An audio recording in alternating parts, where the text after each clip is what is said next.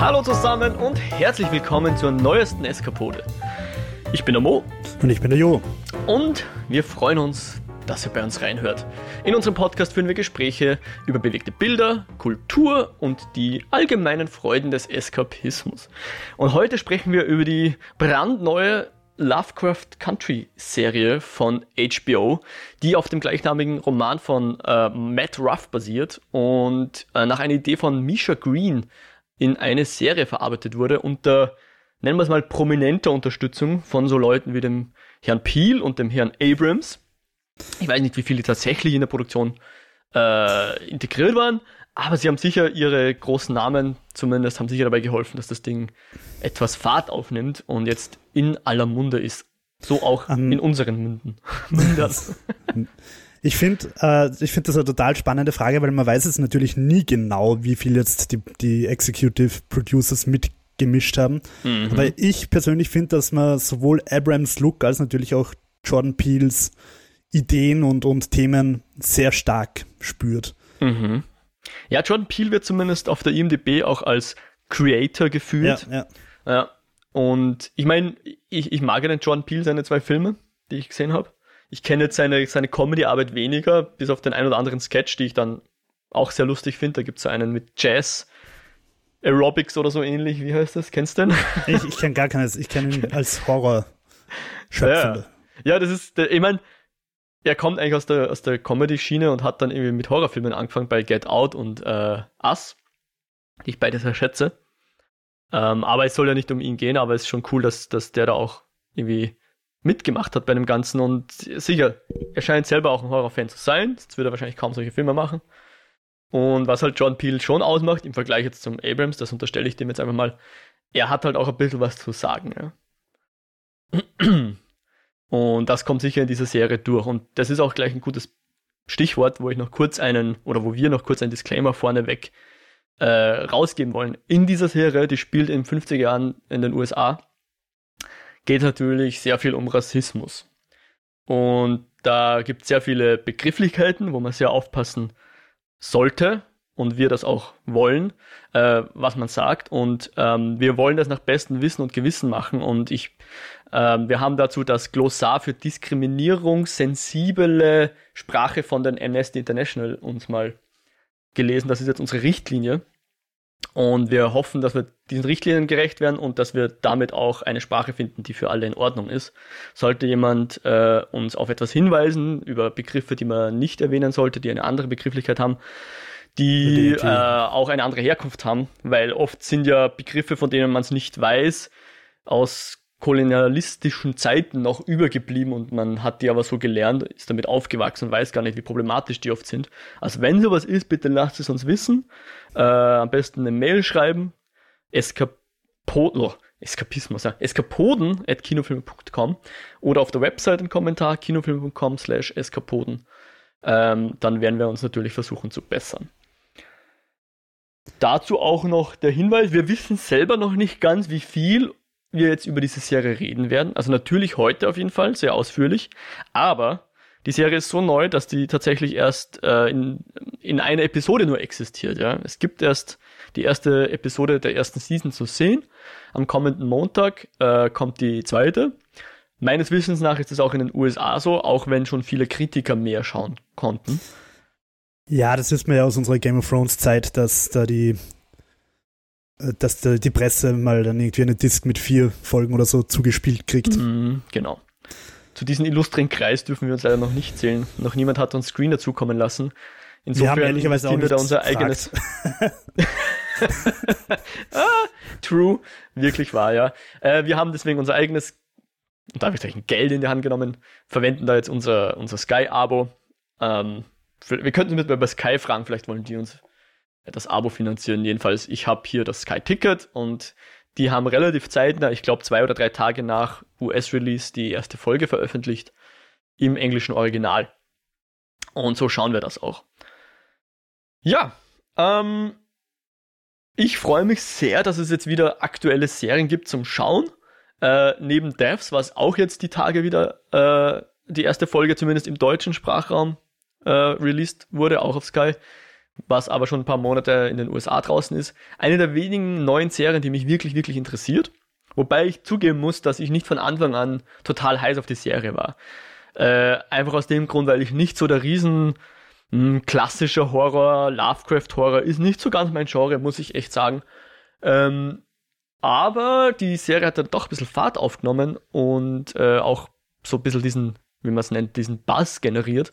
Und nicht zuletzt auch du in den letzten Folgen, wir haben ja immer mal wieder den Lovecraft angeschnitten und du scheinst ja da schon ein bisschen belesener zu sein als ich. Ich meine, nicht schwer, aber vielleicht sagen wir doch mal, wie du zu dieser Serie gekommen bist. Ja, was, was ich bei Lovecraft einfach, das möchte ich einfach auch vorweg sagen, so faszinierend finde. Der ist ein umstrittener Kerl, er ist ein ziemlicher Rassist gewesen über weite Teile seines Lebens. Ähm, und eigentlich könnte man sogar sagen, geht es in seinen Werken teilweise eigentlich weniger um den Schrecken von außen, sondern also da kommen die großen außerirdischen Götter, die schrecklich sind und so schrecklich, dass der Mensch sie kaum begreift.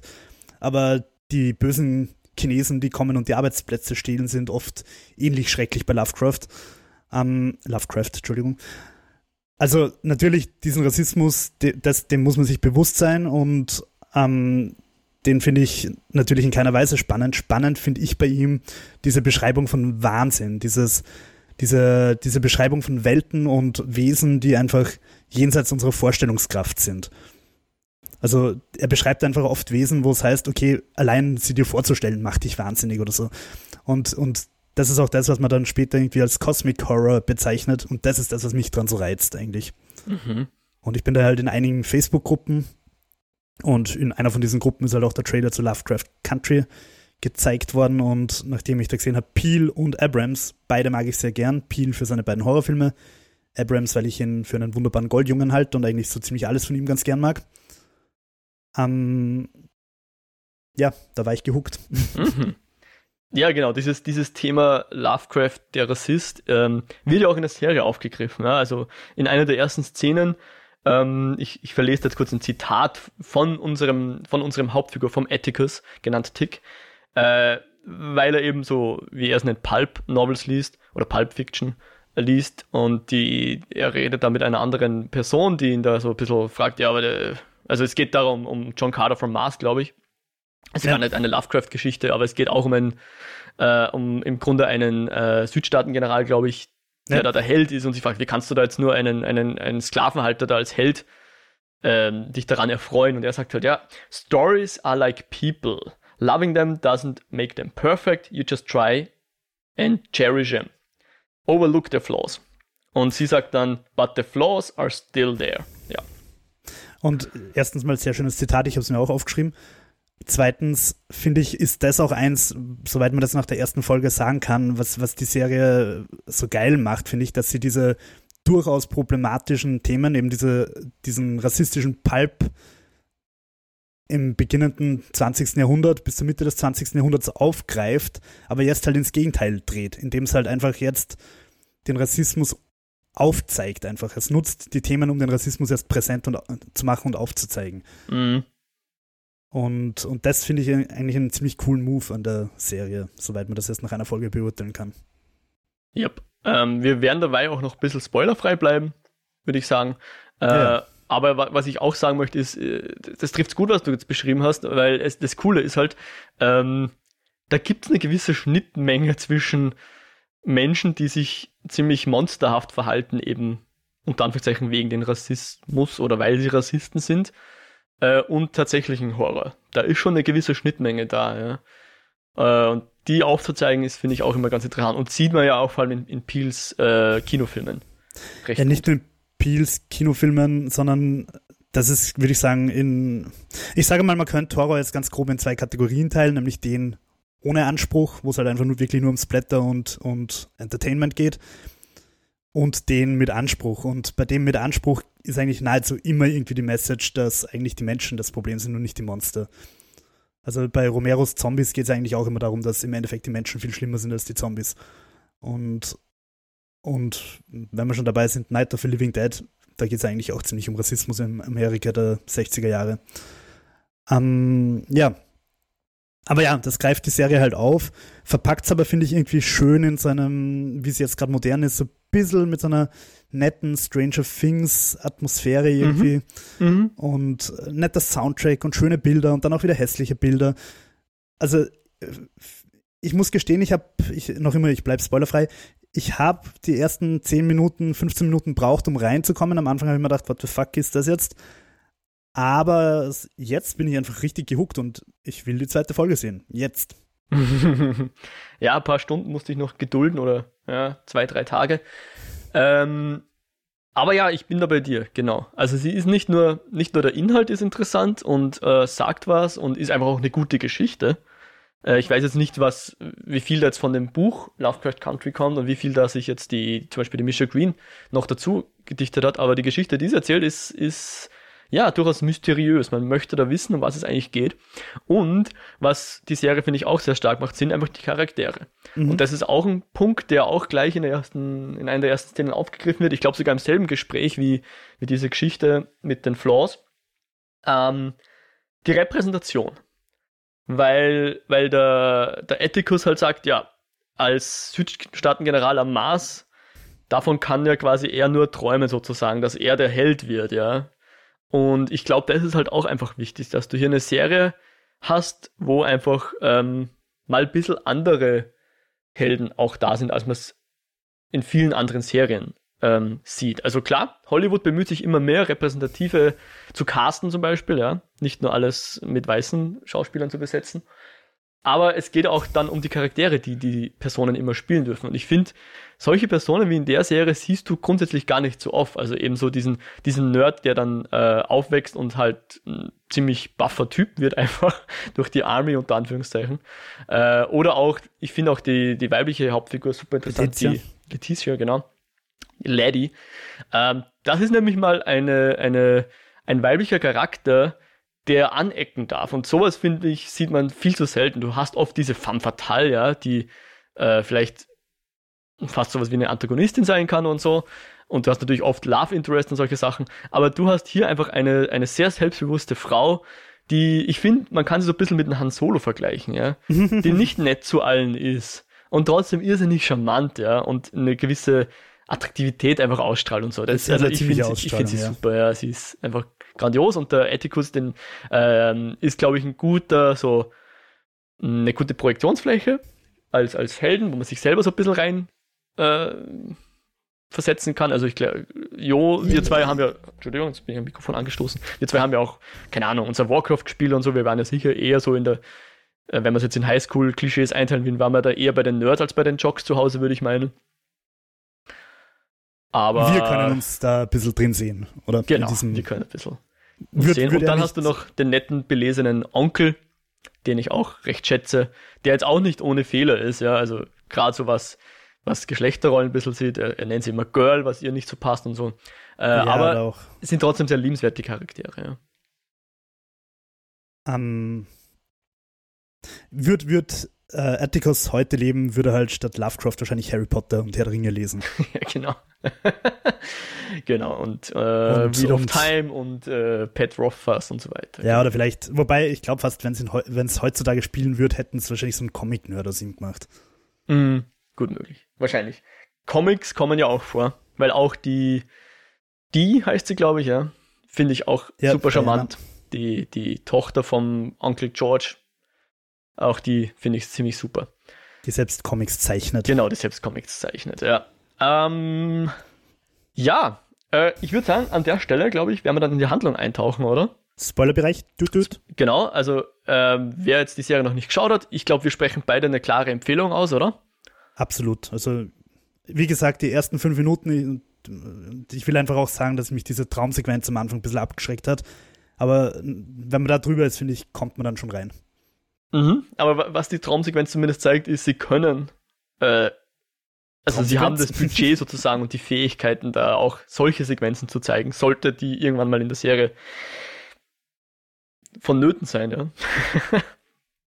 ja, gut, dann machen wir nochmal einen Spoiler-Bong, oder? Ja, genau. Und äh, bewegen wir uns einfach mal in die Handlung rein. Gell? Wir fangen an mit dieser Traumsequenz, dieser, ja, äh, eine, eine Schlacht tobt zwischen Menschen und Aliens oder ist eine, eine Schlacht zwischen Menschen und die Aliens sind auch da, ich weiß es nicht ganz. Be bevor das passiert ist, er, glaube ich, noch, hat er, verarbeitet er reale Erinnerungen. Da ist es am Anfang noch schwarz-weiß und er kämpft gegen Stimmt, scheinbar recht, Koreaner. Ja. Also genau. dadurch, dass ich noch nicht gewusst habe, ich glaube, es wird nicht eingeblendet, wann, oder? Es kommt keine Jahreszahl oder so.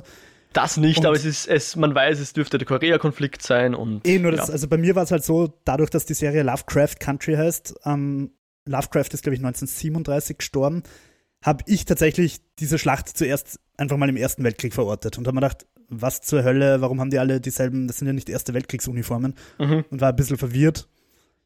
Äh, ehrlicherweise habe ich auch gar nicht gesehen, dass er da gegen, gegen Asiaten kämpft, weil es irgendwie alles zu hektisch war. Und dann ist es ja auch sehr schnell farbig geworden und Fantasy. Und dann kommen auch gleich die UFOs, aus denen irgendwie die, die, die rote Prinzessin herabschwebt. Und ähm, Die also das ist- Tripods. Genau, die, und, und, und Cthulhu selbst taucht auch auf, wo, wo übrigens die Aussprache auch sehr umstritten ist. Die meisten Menschen, glaube ich, sagen Cthulhu, aber irgendwo hat Lovecraft gesagt, Lovecraft gesagt, dass man den Namen mit menschlichen Stimmerzeugnisorganen gar nicht aussprechen kann. Okay. Also. Und ähm, diese Prinzessin ganz kurz, die kommt im eh auch bei John Carter vor, falls du den Film gesehen hast. Habe ich nicht, nein. Das ist, das dürfte Deja Torres sein. Gibt auch einige Comics zu ihr. Ähm, nur hast du die Schauspielerin erkannt? Äh, könnte ich nicht sagen, nein. Ich bin mir auch nicht hundertprozentig sicher. Ich muss auch gestehen, dass ich das ein bisschen bei IMDb so vorweg gespoilert habe. Es ist jetzt kein großer Spoiler. Ich werde nicht sagen, keine Namen, nix. Ich sage jetzt nur den Namen der Schauspielerin. Es steht nicht explizit da, dass sie es ist, aber ich glaube, es könnte sie sein. Nämlich Jamie Chung Aha. Aus, äh, wo spielt sie mit Sucker Punch und ja, spielt bei einigen Sachen mit. Und Aha. vorweggenommen, er telefoniert ja später nach Korea mit einer Frau. Ja. Und deshalb wäre halt eine Möglichkeit zu sagen, dass er da diese Frau aus Korea in den Traum hinein interpretiert hat, in die Red Princess quasi. Mhm. Mhm. Was wiederum so ein bisschen schön wäre, so dieser Spiegel zwischen Rassismus und dem Außerirdischen, unter Anführungszeichen. Ja, ja, diesem Fremden. Ja. Dem Fremden, genau. Es ist ja auch interessant, im, im, im Englischen heißt ja das Wort für Außerirdischer oder was man meistens Alien. sagt, ist Alien, ja, und das heißt eigentlich nichts anderes als Fremde. Ja, ja. Jo, das war dann, glaube ich, eh die Traumsequenz. Dann bleibt der Bus liegen. Man Mhm. sieht im Bus auch schön diese Einteilung Colored Genau. People hinten. Und, Genau. Und man sieht dann auf seiner Brust, also auf Atticus Brust liegt dann äh, eh dieses Princess of Mars, das Buch. Und er unterhält sich dann mit seiner Sitznachbarin. Eben diesen, und dann kommt eh bald dieser Dialog. Also der Mhm. Bus bleibt liegen, die Leute steigen aus. Dann werden sie von irgendeinem Farmer-Truck abgeholt. Und dann ist, finde ich, ein recht interessanter Schnitt. Du siehst Ja. dann ihn und seine Sitznachbarin die Straße entlang gehen. Ja. Und sie unterhalten sich dann, und dann kommt eben der Dialog, den du vorher schon vorgelesen hast.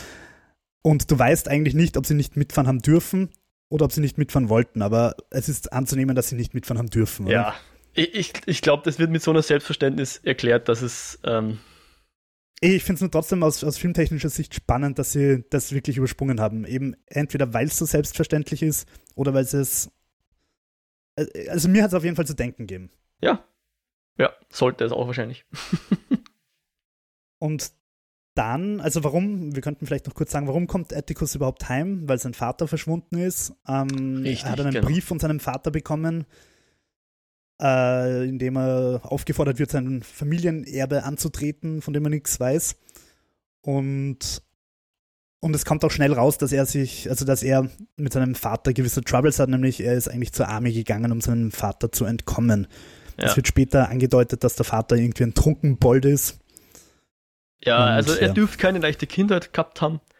Ähm, mit dem Vater als sozusagen Alleinerzieher hätte ich jetzt mal so interpretiert, weil die Mutter ist offensichtlich schon tot. Aber was die Serie, was glaube ich in der Serie auch noch ein Thema sein wird, ist einfach diese, diese Herkunftsthematik. Ja? Wer ist seine Mutter?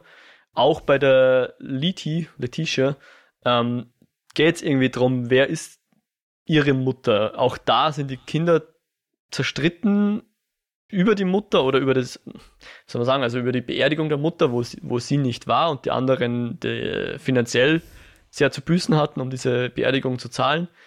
Ähm, also irgendwas ist da noch mit unseren Vorfahren sozusagen oder mit den Vorfahren dieser Charaktere.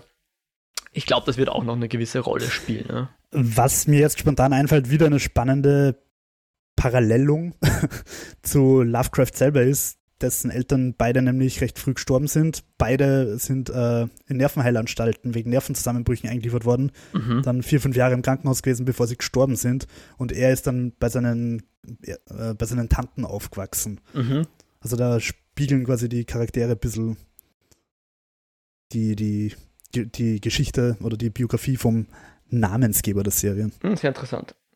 Genau, also mit dem Bus wollte er eben zurück nach Chicago, wo er herkommt, und dort ähm, zur Familie seines, seines Onkels, George Freeman, und seiner Frau, deren Name ich immer wieder vergesse. Hippolyta. Hippolyta. Ja, genau. Ja, wie die Amazonenprinzessin. Ah, schau, wusste ich gar nicht, was das ist. Wie ich auch die Tochter. Schon. Die Tochter Diana. Ah, ah cool. Passt. Ja, ja. Sehr schön, danke für die Info. Äh, genau, die, die begrüßen ihn sehr herzlich, die dürften sich mögen. Im, im Gegensatz zu seinem Vater scheint er mit zu seinem Onkel eine einigermaßen gute Beziehung zu haben, auch wenn er, wie wir später erfahren, dem ein bisschen Vorwürfe macht, dass er ihn zu wenig beschützt hat. Ja. Ähm, und der, der Onkel arbeitet unter anderem, ich glaube, das ist nicht sein Hauptjob, aber er, er, er, legt einen Reiseführer auf, der eben äh, schwarzen Personen dabei hilft, äh, durch die USA zu reisen. Und da macht er immer wieder so Trips, quasi Recherche. Und er ist quasi auch kurz davor, wieder so einen Trip zu machen. Und das trifft sich doch ganz gut, dass der, der Tick seine, seine Ahnen irgendwie suchen will in der, in der ähnlichen Gegend oder sie legen dann auf jeden Fall die, die, die Trips zusammen und wollen dann gemeinsam aufbrechen. Und bisher haben wir noch kaum, also haben wir schon, haben wir es jetzt schon erwähnt, aber noch nicht in die Handlung eingeführt. Die Letitia, die kommen nämlich am selben Tag, glaube ich, zurück oder zumindest ungefähr zur selben Zeit. Auch die hat ein angespanntes Verhältnis zu ihrer Familie, wie schon gesagt, konkret zu ihrer Schwester, die eben ähm, in Chicago geblieben ist. Auch die Letitia war irgendwie weg. Also sowohl bei, bei Atticus als auch bei Letitia wissen wir nicht so genau, was sie jetzt in den letzten Wochen und Monaten getan haben. Er war wohl in Florida, also in einem, in einem äh, Bundesstaat, wo es noch die Segregation gab damals.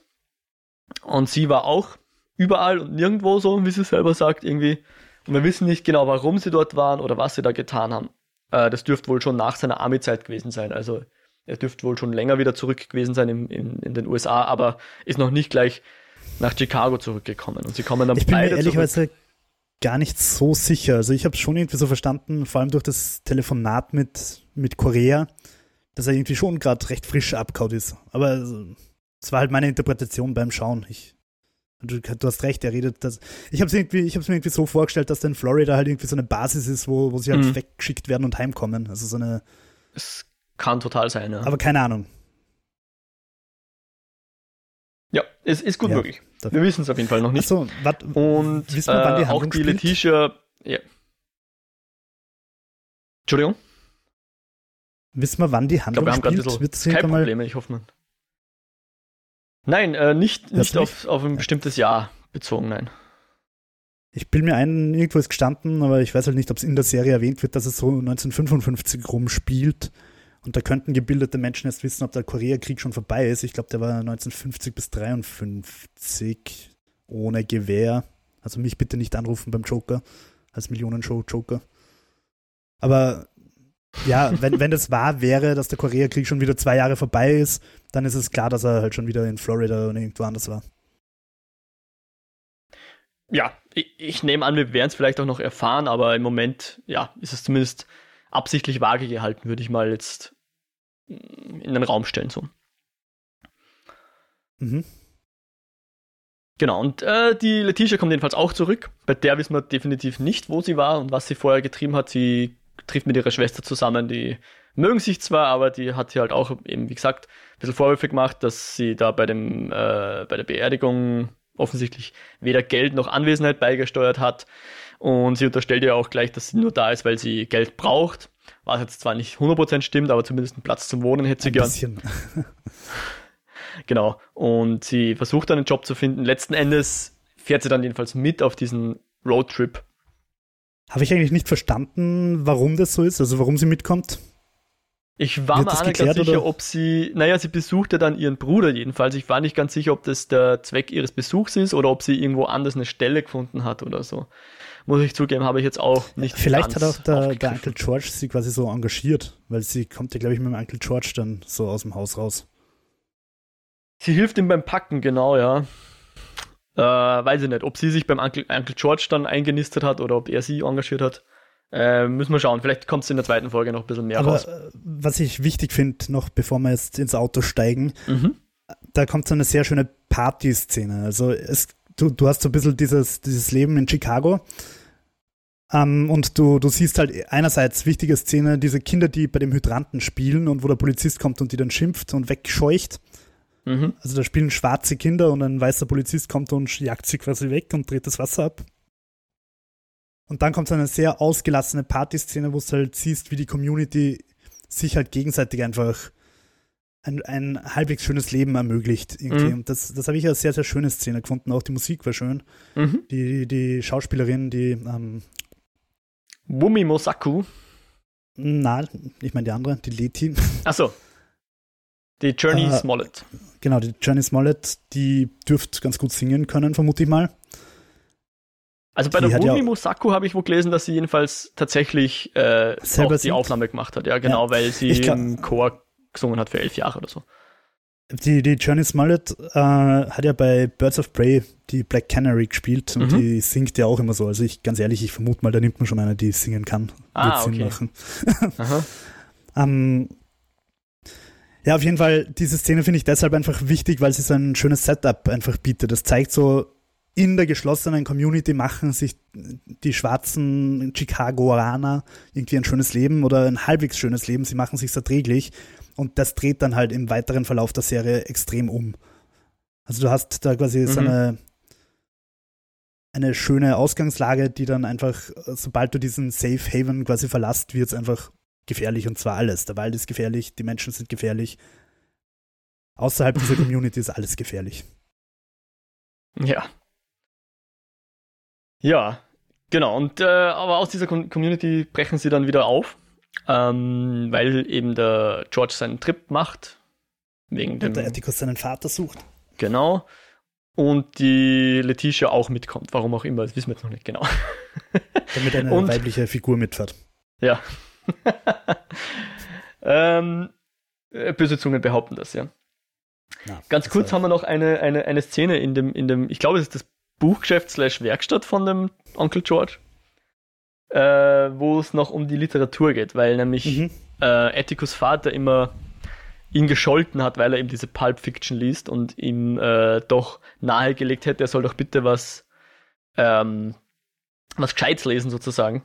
Eins dieser Bücher, das eben äh, als, soll man sagen, als Beispiel für was, für was Palpiges genommen wird, ist eben da jetzt die The Outsider and Others von H.P. Lovecraft. Ja. Deshalb ähm, auch wichtig, weil es von Arkham Press veröffentlicht worden ist und er ja so genau. Arkham, das sich dann als Adam herausstellt. Oder? Also wo das K genau. dann in Wirklichkeit ein D ist. Äh, ja. Genau. Ich wollte dann also für, für uns nicht initiierte Lovecraftianer, Arkham ist ja die fiktive Stadt oder Gemeinde, wo der Cthulhu-Mythos meistens spielt, oder? Wenn ich es richtig verstanden habe. Ich glaube, äh, einige Geschichten spielen einfach dort, zum Beispiel Reanimator. Ich glaube, Herbert West mhm. wird irgendwann sogar noch erwähnt als Name. An der, an der Stelle finde ich genau. auch mhm. noch einen kurzen Diskurs recht spannend.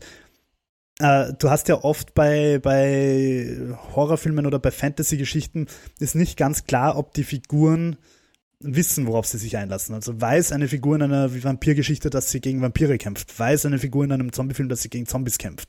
Meistens, oder nicht meistens, aber oft nicht. In Zombiefilmen sind sie so, was, das sind lebende Tote, oh mein Gott.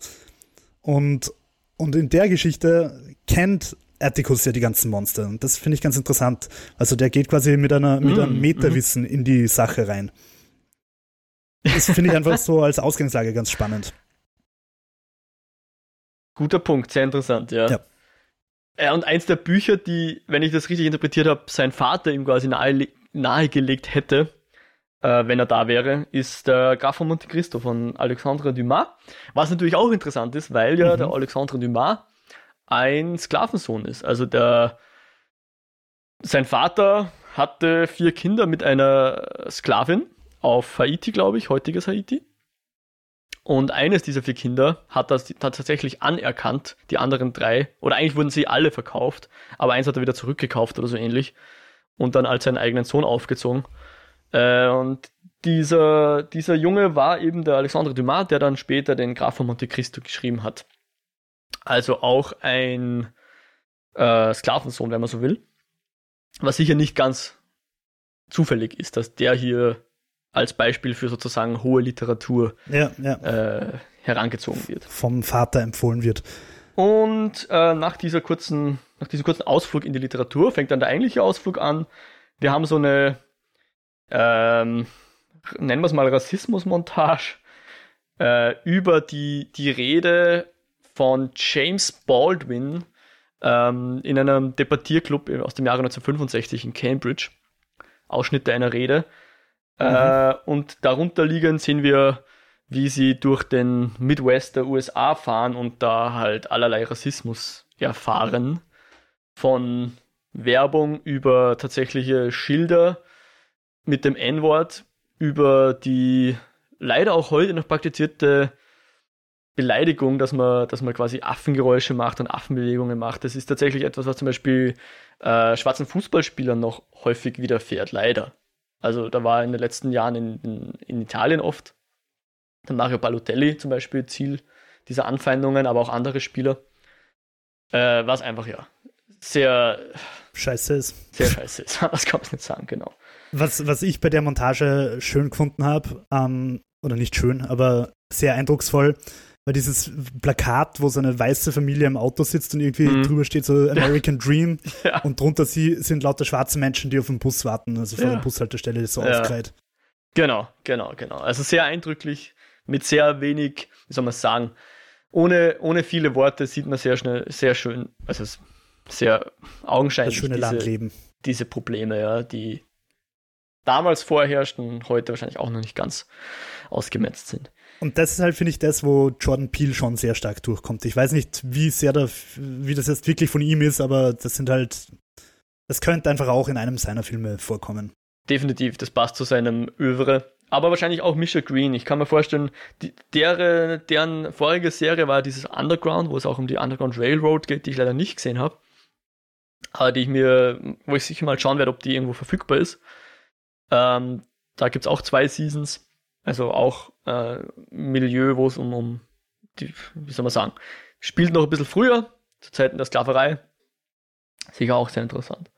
Und sie kommen dann. Gute, ich kenne hm? die Misha Green von Spartacus Blood and Sand, was ganz was anderes ist. Aber ich meine, es geht auch um Sklaverei. Genau, ich wollte gerade sagen, gibt es auch Sklaven, ja.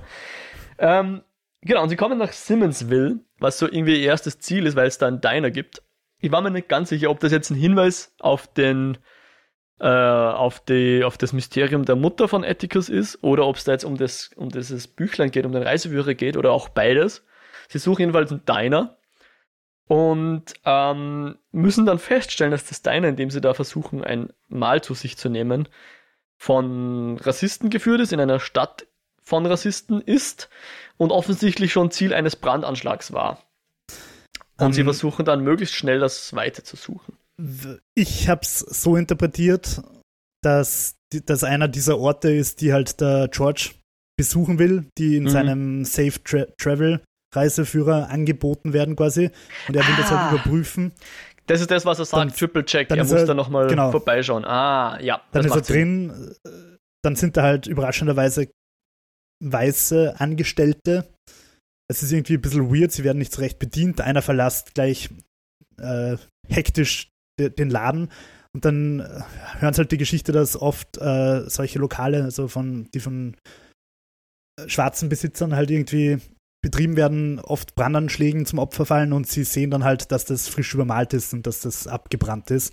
Genau. Und sie verlassen dann sehr fluchtartig den, dieses Diner und werden dann auch sofort verfolgt vom Sheriff, der wild ballernd hinter ihnen her ist. Ich glaube, das war nicht der Sheriff. Ich glaube, das war eine, so ein, ein Lynchmob. Achso, stimmt, so ein die Feuerwehr. Ja, genau, so ein aber die Feuerwehr können sie relativ schnell abschütteln, weil das, weil das Auto so groß ist, aber einfach Rassisten in Autos, würde ich jetzt mal sagen. Ja. Die, genau, die auf sie schießen tatsächlich. Äh, ja. Und dann kommt zur ersten, nennen wir es mal Action-Szene nach dieser Traumsequenz am Anfang. Eine, eine Autoverfolgungsjagd, finde ich schon ganz cool inszeniert. Ja. Äh, hat mich an das, an das Spiel Mafia ein bisschen erinnert, so, wo, wo ich mich noch erinnern kann, dass da die Autos immer so stark geschwankt haben, wenn man um die Kurven fährt. dass dich erinnern kannst. Weil das natürlich übrigens für unsere Verhältnisse uralte Ma Autos sind, ja. Mafia 3 ist übrigens, was Rassismus betrifft, ein sehr interessantes Spiel. Die hm. Spielmechanik hm. finde ich ist zwar nicht so ideal, aber was Rassismus betrifft, ist es auch, geht es in eine ähnliche Richtung wie die Serie. Ah, okay. Nur so Fun Fact. Ah ja, diese, ich finde vor allem bei den Autos auch geil, man sieht halt selten diese alten Autos, diese 40er, 50er Schlitten herumcruisen und mhm. schon gar in Verfolgungsjagden und mhm. ich finde einfach, dass die ästhetisch schön anzuschauen sind. Ich mag diese alten Autos. Ja. Ich weiß nicht ganz, wie ich den, den Woody finde, also das Auto von George. Dieser komische seitlichen. 1948er Packard Station Sedan. genau, danke. Ja, ich weiß nicht, ob der so gefällt. Aber ja. Äh, genau, und das ist dann, dann auch der Punkt, wo, wo irgendwie die Letitia jetzt das, das Auto fährt, obwohl eigentlich Frauen zu dieser Zeit nicht Auto fahren sollen oder wie auch immer das genau für Vorstellungen sind. Ich Aber das habe ich gar nicht verstanden. Ja, irgendwie. Ich, ich, weiß nicht, ob das wirklich äh, Usus ist oder, oder tatsächliche äh, Gesetze. Ich traue den alten Zeiten ja alles zu. Jedenfalls fährt sie jetzt das Auto und der, der George sagt immer so, Girl, mach das und Girl, mach jenes. Und sie sagt, my name isn't Girl, it's Letitia fucking Lewis. Ähm, er versteht auch den Hinweis dann später in einem späteren Dialog, nennt er sie dann genau so. Also ich glaube, er, er, er hat erkannt, dass er da ein bisschen, ja, auf eine Art. Es ist ja auch. Ja? Es ist ja quasi, einerseits ist es halt dieses, dieses, äh, der Rassismus gegen die, also zwischen weißen und gegen die schwarzen Communities. Und dann ist aber erst innerhalb dieser Community halt nochmal diese Diskriminierung zwischen Männern und Frauen. Also. Und ich glaube, das erkennt er dann, weil er ja selber auch den Rassismus die ganze Zeit erlebt. Mhm. Und das bewegt ihn dann quasi da sensibler dafür zu sein und. Mhm. Ja. Ich, ich glaube, es soll uns halt zeigen, er, er hat vielleicht seine, seine Fehler, aber er ist im Herzen schon in Ordnung, ja. Und kann das auch, kann auch lernen sozusagen, wenn man so will. Ja. Ähm, ich möchte noch gern zu ihm nochmal später kommen, aber jetzt sind wir noch in der Autoverfolgungsjagd, weil ja. wie wird die dann auf, aufgelöst sozusagen? Also die Feuerwehr, die bleibt irgendwie zwischen zwei Gebäuden stecken, weil, das Auto zu groß ist, aber dieser schwarze äh, Pickup, der ihnen da nach ist mit dem Typen mit dem Gewehr drauf, den, den werden sie erst los, als dieser silberne Sedan auftaucht, von dem der äh, Tick schon gehört hat, weil das anscheinend das Auto ist, mit dem sein Vater abgehauen ist. Also irgendwie. Genau, genau. Ein, ein Und der tatsächlich immer wieder auch schon auftaucht ist in der Serie. Also der steht irgendwo so am Straßenrand immer wieder. Ja, wirklich? Das ist mir gar nicht aufgefallen. Ja. Ah, cool. Sehr schön. Ja, ich glaube, das ist ein Rolls Royce. Bin mir jetzt nicht 100% sicher, aber schaut nach, ein, nach einer noblen Karosse aus, jedenfalls. Mhm. Und der taucht auf einmal auf und, und ja. Ziemlich Deus Ex Machina aus dem Kornfeld. Ja, genau, genau. Und stellt sich dann so zwischen den Rassistenverfolgungswagen und den Woody äh, und stellt sich dann quer. Und dann kommst du zu einer Szene. Beim ersten Mal schauen war ich mir nicht ganz sicher, aber ich, ich habe dann nochmal geschaut. Ähm, der der Rassistenwagen, der überschlägt sich ja dann, in, weil ja, er gegen eine unsichtbare Wand stößt anscheinend. Genau. Ja. Ja. Also nicht gegen den silbernen Sedan, sondern er, er überschlägt sich, weil er irgendwo Unsichtbares dagegen stößt. Das wissen, glaube ich, die, unsere Helden nicht, weil die sehen das ja nicht. Da, da, ja. da, ist ja für sie dazwischen ist ja dieses silberne Auto. Sie glauben wahrscheinlich, dass die zwei das miteinander gecrashed sind. Ja. ja. Aber Wobei man halt auch sagen muss, beim Crash hätte es halt wahrscheinlich auch den silbernen ziemlich in der Gegend rumgeschleudert und vor allem wäre dann nicht Abby Lee einfach ausgestiegen und hat freundlich gelächelt. Ja. Ähm, Abby Lee ist die Schauspielerin? Ist oder die Schauspielerin. Ist... Ah, okay. Deren Namen, also den Charakternamen wissen wir noch nicht, glaube ich, oder? Den Charakternamen wissen wir noch nicht, aber sie als Schauspielerin hat die Tendenz, in fantastischen Filmen mitzuspielen, wie zum Beispiel Neon Demon oder Mad Max. Neon Demon, ah, okay. Ja, okay. Mir, mir kam sie bekannt vor, ich konnte sie nicht ganz zuordnen. Cool, cool. Also, ihre erste Rolle war Mad Max, also das, das ist mhm. der neue. Also nur FYI, weil du vorher schon davon geredet hast, wer die IMDb liest. Äh, es gibt noch ein paar Schauspieler, auf die ich mich persönlich freue, die ich jetzt aber noch nicht erwähnen werde. Äh, schauen wir mal, was da noch daherkommt. Ähm, genau. Und sie entkommen dadurch und kommen dann zum, zum Bruder von der Letitia äh, und bleiben da zumindest über Nacht. Und da kommt es dann noch zu einem Telefonat, was ich sehr interessant fand. Ähm, der George ruft seine Tochter und Frau an und sie haben da den Plan schon gefasst, dass sie eben in ein bestimmtes County fahren werden, was von einem gewissen Sheriff überwacht wird. Und sie suchen dort nach, nach Spuren oder nach diesen äh, Ardham County jedenfalls. Und er ruft dann zu Hause an, der Uncle George. Und für mich hatte das so ein bisschen einen Charakter, und sagen wir, wenn du das anders siehst, als würde er sich verabschieden, ohne dass er seine, seine Familie äh, nervös machen will. Weil er irgendwie das noch was seine, sehr Dramatisches ja, ja, sein Blick ist sehr, sehr leer, schon sehr in die, in die, wie soll man sagen, ins Nichts gerichtet. Ein bisschen Selbstmordkommando-mäßig irgendwie. Genau, und er sagt Und- dann zu seiner Frau, nächstes Mal möchte ich, dass du mitkommst und so, wa- was sie sich sehr wünschen würde, aber ich glaube, er sagt es nur, weil er genau weiß, dass er das Versprechen nie einlösen muss, ja. Okay, also glaubst du, glaubst du, ist das da erst eine Prolepse, also so eine Vorausschau, die uns andeutet, dass er sterben wird, erstens? Und zweitens, glaubst du, dass er diese Stimmung, also diese Vorahnung, von, von der wir jetzt beide ausgehen, hatte, weil er einfach weiß, dass sie da zum allerärgsten Rassisten ins County fahren? Zweiteres. Also ich glaube nicht, dass er, dass er wirklich weiß, dass er stirbt, also so rein aus der Erzählstruktur heraus, glaube ich es nicht, sondern weil er einfach weiß, wie gefährlich das jetzt ist, was sie da machen, weil sie da jetzt wirklich in irgendwie, wie du sagst, in, ins Mhm. Rassisten County eindringen und da gibt's, ich meine, ich glaube, da kannst du, also da, da das wäre nicht mal widerrechtlich, wenn die dort umgebracht wären, oder? Also rein von den Gesetzen, wie sie damals waren. Ich habe das ein bisschen gegoogelt, diese Sundown Towns oder auch Ja. Sunset Towns oder auch Grey Towns genannt. Der Begriff kommt, den gibt es seit 2006 und man geht, also da hat's, die, die hat es einfach wirklich gegeben. Das sind einfach Städte, wo es geheißen hat, Schwarze dürfen nach Sonnenuntergang nicht da sein. Das Mhm. bedeutet erstens mal, sie dürfen dort nicht leben, weil sie logischerweise nicht dort schlafen können. Also sie können dort nicht übernachten. Also sie können weder dort leben, noch halt dort irgendwie im Hotel oder was übernachten. Sie dürfen einfach nach Sonnenuntergang nicht dort im County sein. Mhm. Erstens und zweitens, weil sie halt in der Nacht auch einfach gelüncht werden. Ja. Und das spielt ja dann noch eine sehr traurige Rolle. Jupp, also genau, äh, sie sind da jetzt eben noch, ähm, noch beim, beim Bruder von der Letitia, ich weiß jetzt seinen Namen gerade nicht. Ja, ich auch nicht.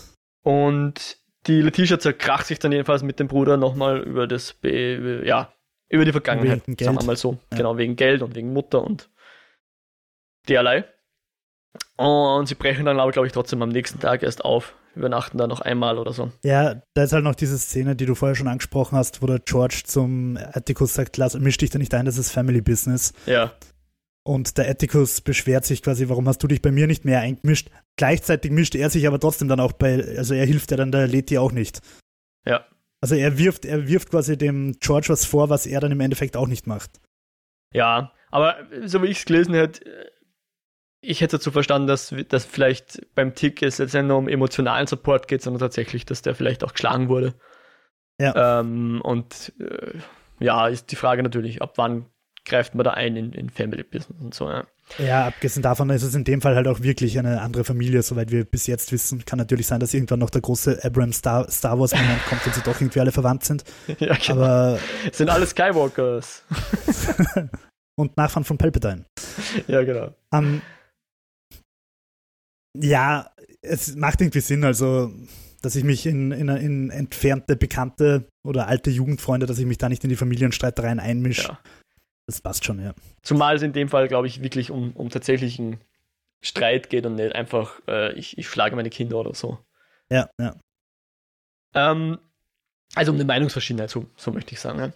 Und am nächsten Tag suchen sie dann den ganzen Tag eben diese, die nach Spuren von etwas, was sie aber nicht finden. Und dann kommt es eben nochmal zu dieser, zu einer Szene, die uns wieder verdeutlicht, eben diese, diese Sundown County in dem Fall sogar.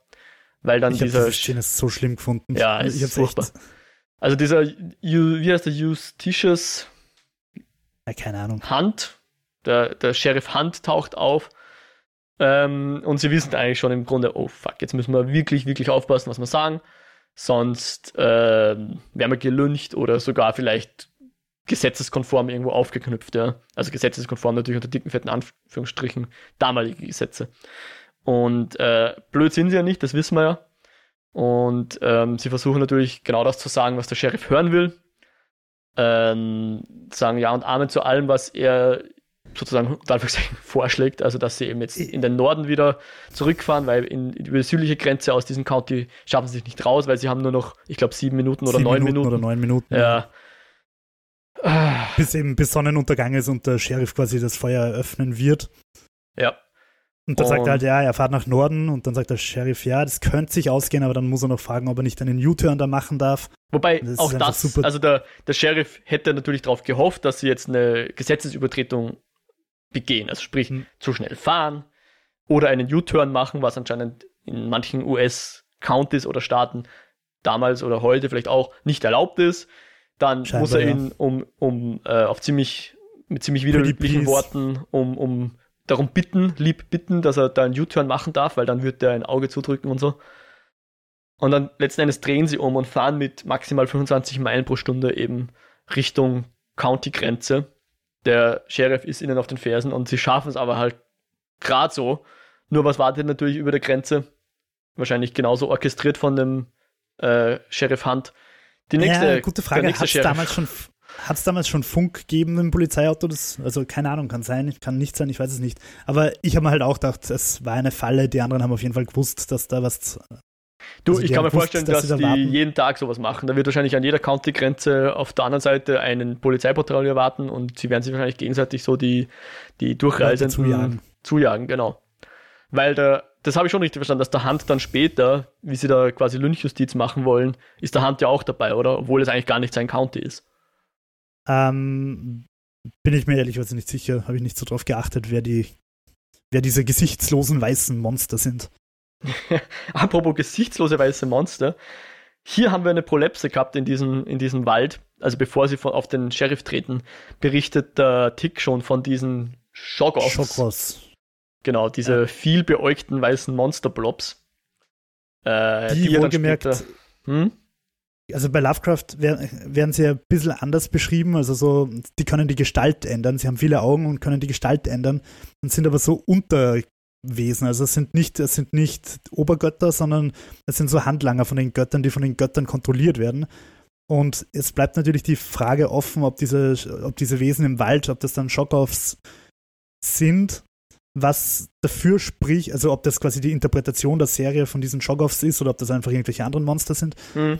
Was auf jeden Fall, finde ich, äh, vorweggenommen da am spannendsten ist, dass die zurückgepfiffen werden. Ja. Die sind dann alle so, alle aggressiv und irgendwann ertönt dann so ein Whistle und die Shoggoths rennen alle weg. Und das ist dann halt schon wieder das, was die Shoggoths bei Lovecraft sind, dass sie eben kontrolliert werden von höheren.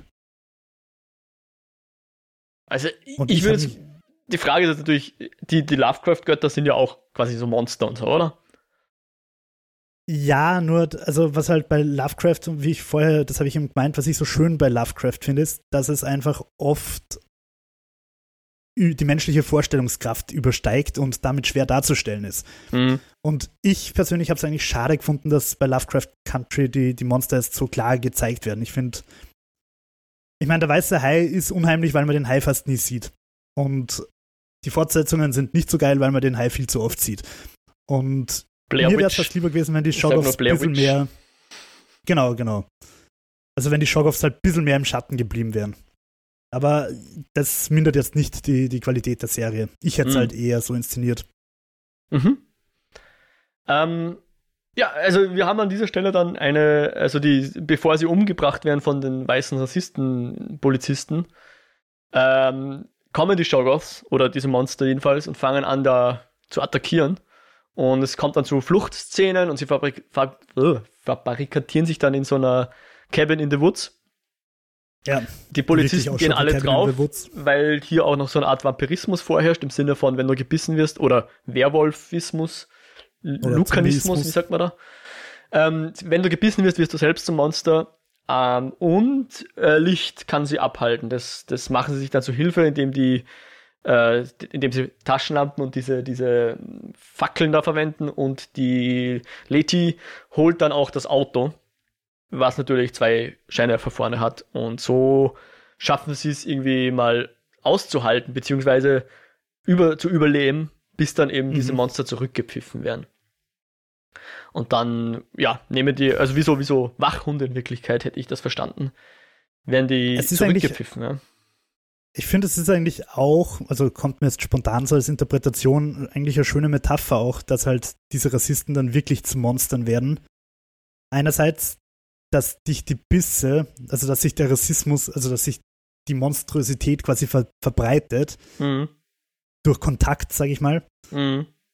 Und dass es durch Licht aufgehalten werden kann im Sinn von, wenn man es beleuchtet und hinterfragt, dass, dass es das halt eindämmen kann. Mhm. Das heißt eine sehr Meta-Interpretation meinerseits, aber ist mir gerade spontan irgendwie gekommen. Finde ich sehr passend. Ich, ich glaube, da würden auch die Filmemacherinnen und Filmemacher dir zustimmen. Das ist sicher nicht ganz von der Hand zu weisen. Und das führt uns dann, glaube ich, auch schon in die letzte Szene dieser Folge. Nämlich, äh, wir kommen jetzt tatsächlich ins Artham County und sehen da so eine ich weiß nicht, mich hat es ein bisschen an die, an die Villa von X-Men, Days of Future Past erinnert. Irgendwie. Voll. so ein großes Anwesen, was irgendwie äh, etwas futuristisch oder, oder fantasymäßig anmutet. Ähm, ja. Jedenfalls kein stinknormales Haus ist, sondern ja, mindestens ein Anwesen, wenn nicht sogar, ich weiß nicht, Richtung Schloss gehend oder Richtung Institut. Irgendein ja, es, es ist irgendwas Spezielles auf jeden Fall. Es ist nicht dein Wohnblock von nebenan. Genau. Und äh, sie, sie gehen dann dorthin und jemand macht ihnen die Tür auf. Jemand, der ausschaut, als wäre Abby Lees Bruder, hätte ich jetzt mal interpretiert. Voll. Rein, also sehr ähnliche Haut, äh, Haut, Haar und Augen. Augenfarbe. So. ich finde ähm, auch die Gesichtsform, also diese, diese stechenden Augen irgendwie. Ja, genau. Öffnet ihnen die Person Tür sagt, mit den Worten Welcome home. Mr. Ja. Freeman, glaube ich, oder?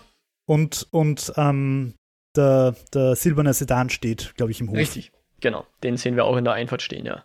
Das dürften ihre, ich weiß nicht, sind sie ihre Beschützer, ihre Vorfahren, ihre Untergebenen, hm, sind das vielleicht ihre, ihre, ihre, weißt du, ihre Angestellten sozusagen? Ich habe quasi in diversen Plotholes schon so ein ganz, ganz kleines Foreshadowing auf die nächsten Episoden gesehen. Ich spoilere es jetzt nicht. Und ja, wir werden sehen. Was würdest du sagen? Du sagst, das sind ihre Vorfahren oder seine Vorfahren oder? Na, ich glaube, es, es, sind die Mitarbeiter, wenn man so will, von, von seinen Vorfahren. Also ich glaube, sein Vater, äh, seine Mutter, Entschuldigung, ich glaube, seine Mutter hat da irgendwie, weil die kommt genau, ja aus weil es hat ja ja? Familienerbe Mutter, mut, mütterlicherseits. Genau, also seine Mutter ist Magneto oder so ähnlich. Oder von mir aus Xavier. Ähm, das werden wir noch erfahren, welche Rolle die spielen wird. Ich weiß nicht, ob die alle so, ja, ob, muss sagen, auf, auf der guten Seite stehen. Immerhin haben sie, also ich vermute, die Monster gehören zu dem Anwesen und sind tatsächlich die, die Wachhunde. Von denen zurückgepfiffen worden. Ja. Ähm, mhm. Weil sie sagen zwar, die Monster greifen nicht an wegen den Taschenlampen, die sie mit sich führen, weil sowohl der Onkel George als auch die, die beiden Jüngeren werden ja nicht gebissen. Vielleicht hat das aber auch andere Gründe, ja. Vielleicht hat das die ja, Gründe, dass die relativ sie, gut ja. gesteuert sind, ja. Jedenfalls ja. glaube ich, dass die, dass die Abby Lee und ihr, ich nenne nenn ihn jetzt mal Bruder, dass die sowas wie Mitarbeiter sind, ja.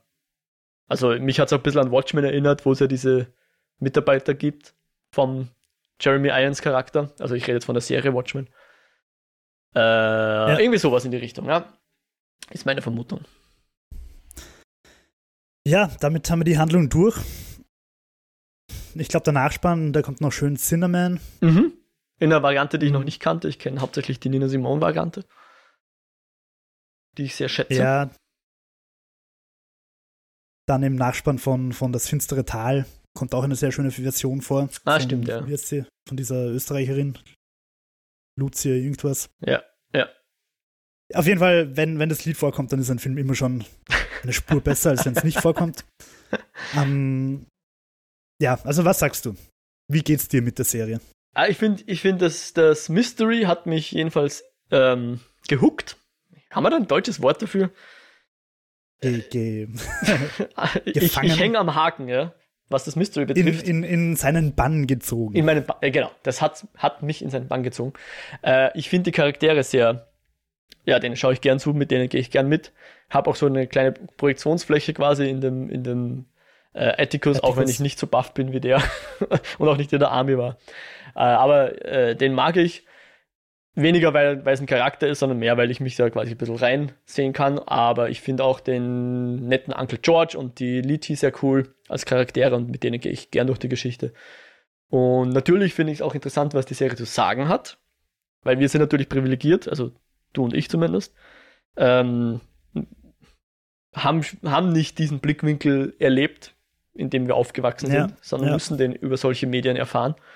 Äh, und das schadet uns, glaube ich, auch keinesfalls. Insofern werde ich so da spannend. Äh, Entschuldigung. Ja.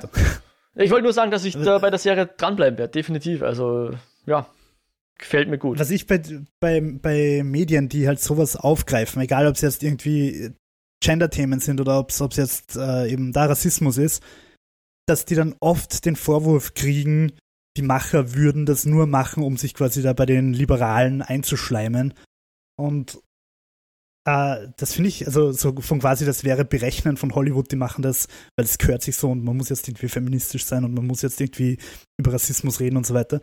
Und ich finde das so ein Schaßargument, weil ich mir irgendwie relativ sicher bin, dass du sehr viel mehr Fans haben würdest, wenn du einfach dieselben Stereotypen weiterleben würdest. Also dagegen anzukämpfen, macht dir vielleicht eine kleine elitäre Fanbase, aber wenn du die dicke Kohle machen willst, wirst du wahrscheinlich eher das machen, was, wo du halt viele Leute erreichst. Und gerade jetzt Trump America, glaube ich nicht, dass das das Thema ist, mit dem du die meisten Leute fangen wirst.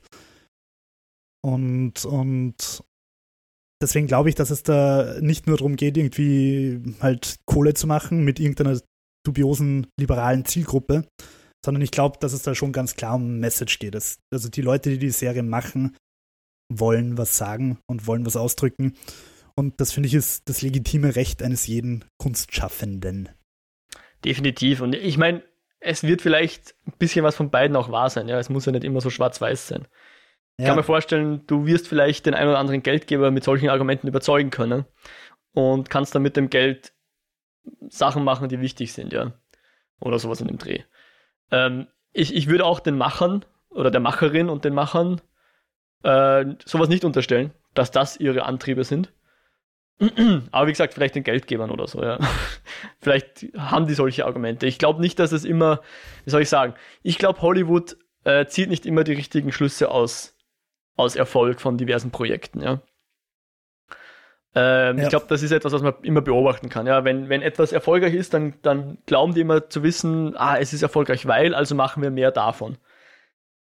Oft ist das, glaube ich, nicht das Richtige und sie ziehen die falschen Schlüsse, aber es hilft einfach, ja. wenn man, wenn man das Ganze ein bisschen verschiebt. Und das dauert natürlich eine Zeit lang. Und wir, wir wollen natürlich, dass einfach im Grunde die Normalität etwas ist, mit dem sich viele Menschen besser anfreunden können. Und in die Richtung muss es halt gehen, ja. Ich finde gar nicht, dass sich viele Menschen besser anfreunden können sollen damit, sondern ich finde, dass es, dass viele, dass möglichst viele Menschen einfach gut und, und äh, legitim repräsentiert werden ja, sollen. Richtig, besser gesagt. Ganz richtig, ja. Genau. Yes, yes. Mm, wie hat's denn, wie, wie, wie, also ich höre jetzt mal so raus, dir gefällt die Serie auch gut, oder? Ja, und, und ich habe es eben auch vorher schon erzählt und das geht mir lustigerweise bei fast allen HBO-Serien so. Ich bin nicht sofort drin, ich brauche, um reinzukommen. Und aber irgendwie, ich glaube, für mich war der Moment, der mich wirklich gecatcht hat, diese Verfolgungsjagd eben bei Sundown, mhm.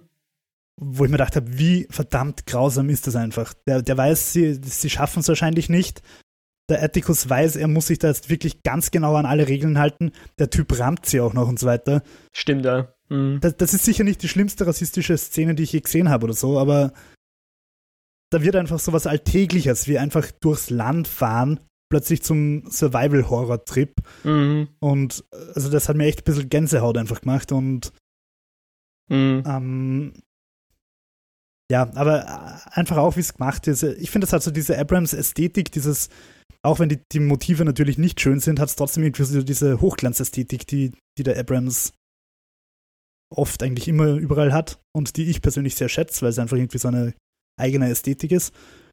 Und die Themen sind halt echt äh, org. Und, und dann wird es auch noch kombiniert mit, mit eben Cosmic Horror, den ich sehr gern habe, der aber gleichzeitig, äh, also dieser Rassismus von Lovecraft wird dann auch noch umgedreht, um Rassismus zu spiegeln.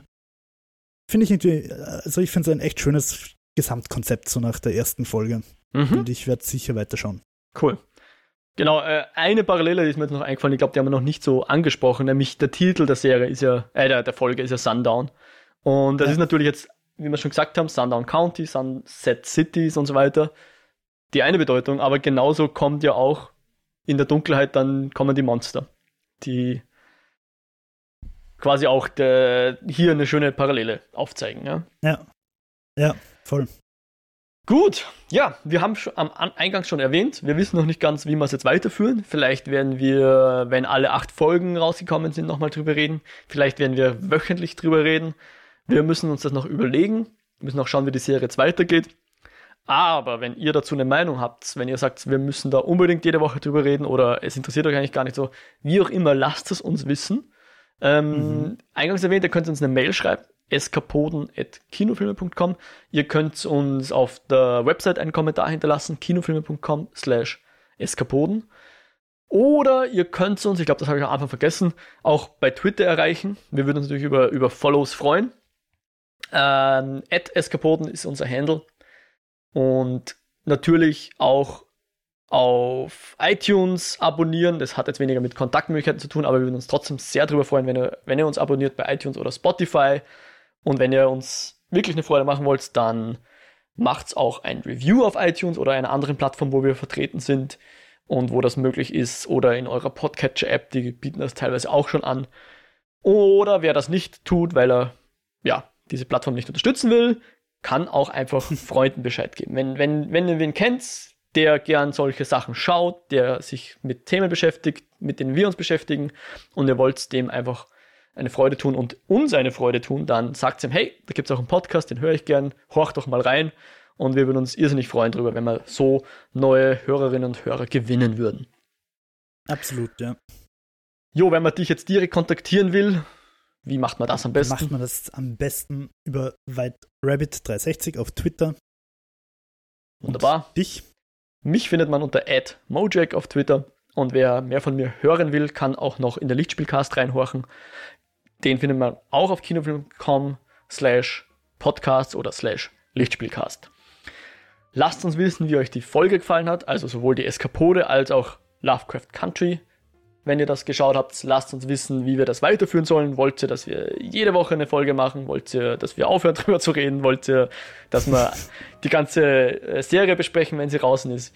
Wir wissen selber noch nicht. Wir freuen uns über Input verabschieden uns und möchten euch daran erinnern, dass ihr bitte brav seid zu allen Menschen auf diesem Planeten, auch wenn ihr das vielleicht sowieso schon seid. Aber bitte, bitte, bitte seid bessere Menschen, als wir in dieser Serie zu sehen bekommen.